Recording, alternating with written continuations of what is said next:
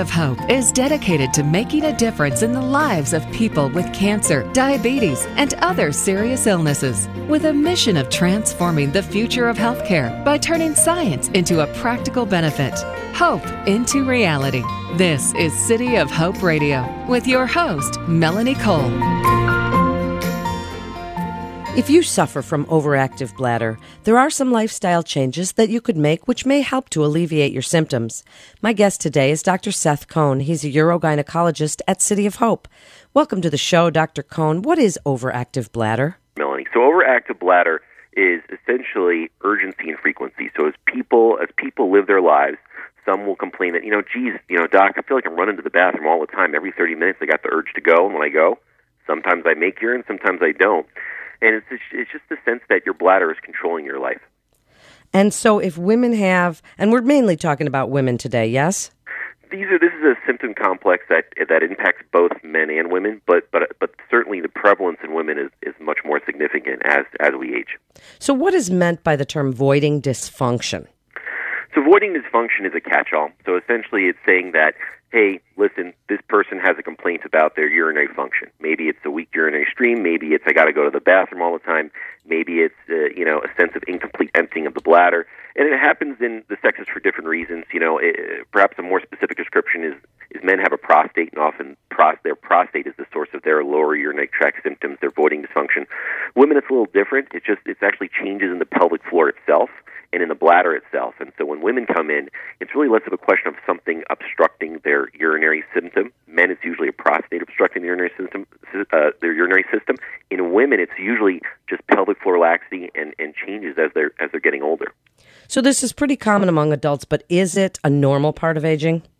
It, it tends to be a normal part of aging. If you came in and said I had urgency, frequency, and, and voiding dysfunction, for all intents and purposes, we wouldn't label you as, as being abnormal or having a, a concerning disease process. This is something that, that we see fairly commonly in people as they get older. There are subsets of people that certainly have specific diseases that do contribute to very specific voiding dysfunction issues, but in general, this is not something that would that we would label you as unusual or someone with a real significant issue. And are there certain things, Dr. Cohn, that would predispose us to these voiding dysfunctions or an overactive bladder? Is alcohol an issue? Is our weight an issue? What are some of those lifestyle things that might contribute? Oh, sure. And, and, and this goes to kind of the heart of conservative therapy and what we can change and how we can manage this. So when someone comes in, and let's focus on women because cause, because that's going to be, uh, that's mainly my practice. When, when a woman comes in and, and she has urgency and frequency and, and incontinence, urge incontinence, meaning she feels like she's got to go to the bathroom, she's really trying to make it, and she doesn't make it in time, and unfortunately has an incontinence episode and, and, and, and soils her undergarment. Uh, there are things we can do to make this better without surgery, without medications.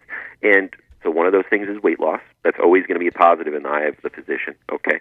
The other thing you can do is avoiding bladder irritants, and that is alcohol. That's caffeinated beverages. There's these are things that actually, when you drink them, teas, sodas, coffees, these actually irritate the bladder itself. And and I'm always surprised, but when I tell that to people, they have this wide-eyed look, like really. And it's always it's always surprising to me that people are shocked by this information.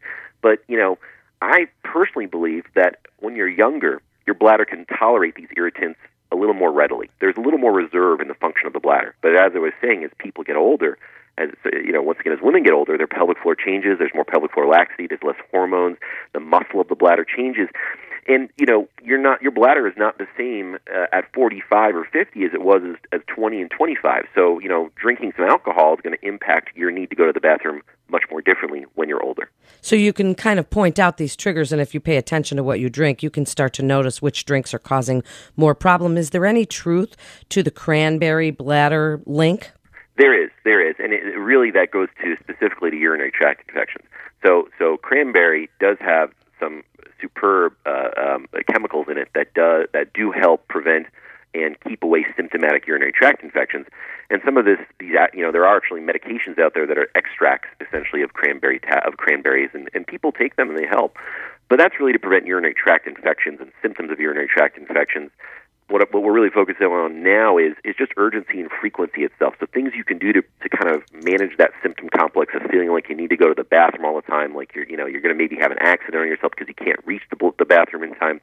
So you can avoid those bladder irritants you could lose weight. I tell people to look at it like communication in a relationship. So, so your bladder is in a relationship with you, and really, bladder becomes a poor communicator as it gets older. It's not a good communicator. I mean, you know, maybe it's kind of like men. You know, they're just not good communicators as they get older, and you can't rely on your bladder to communicate well with you. So you have to take over its management. So, I always suggest people not wait for the bladder to tell them, "Hey, I need to go to the bathroom." By then, it may already be too late. Your bladder is already unhappy. It may leak without your permission you should preemptively go to the bathroom. If this is a problem for you, set your Apple iWatch or your watch or your phone or whatever you have for every two hours during the day, and when it buzzes, go to the bathroom and empty your bladder. This way, you're preemptively emptying your bladder, and you're not waiting for your bladder to give you a poor communicating message that is too late. Dr. Cohn, what about your colon? If you're constipated, does that cause issues? Can that actually push down on the bladder and cause or exacerbate your problem? No, sure. It's a great point, and, and there's no doubt there is a strong connection between bowel and bladder. And so if you're severely constipated, undoubtedly you're going to feel like perhaps your bladder is being compressed and, and, and you can't store urine as well. I have women that have that have come in for examinations with this specific complaint of urgency and frequency, and when you do a pelvic exam, and they're in severe constipation. I can't even I can't even uh, place a speculum because there's so much impacted stool, unfortunately, in the colon. And and one of the things we work on primarily is is for them to really try to get into a regimen, maybe prune juice, maybe it's stool softeners, maybe it's laxatives where they can really empty their, their, their rectal vault appropriately.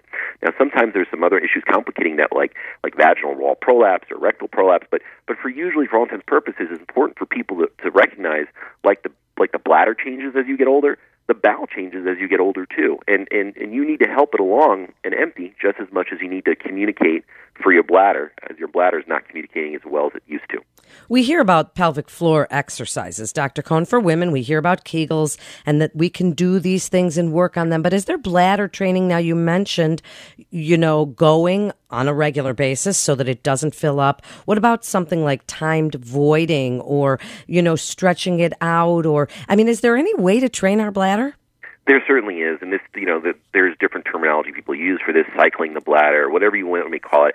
I mean, this is a little bit about what I was referring to as far as going to the bathroom every two hours. That that's essentially time voiding, and time voiding, I think, is a great way for someone to manage a situation that has gotten out of control. Meaning, they feel like they're running to the bathroom, they can't empty, and so I think things you should do in, in concert with time voiding of trying to go to the bathroom in a set, set amount of time without waiting for your bladder to send you a message is really getting rid of those bladder irritants, the caffeines, the sodas, the alcohols. Also, it's really recognizing that that you know your bladder um, is a muscle, and and like any muscle, that sense of urge when you need to go is the mass, mu- muscle contracting and saying, "Hey, I'm not happy. I'm not happy." And so you know you don't you want to do everything you can to give yourself a happy bladder and not put it in a situation where it's going to cause you lifestyle, li- uh, unhappy lifestyle changes. And do you think women with overactive bladder would benefit from pelvic floor physical therapy?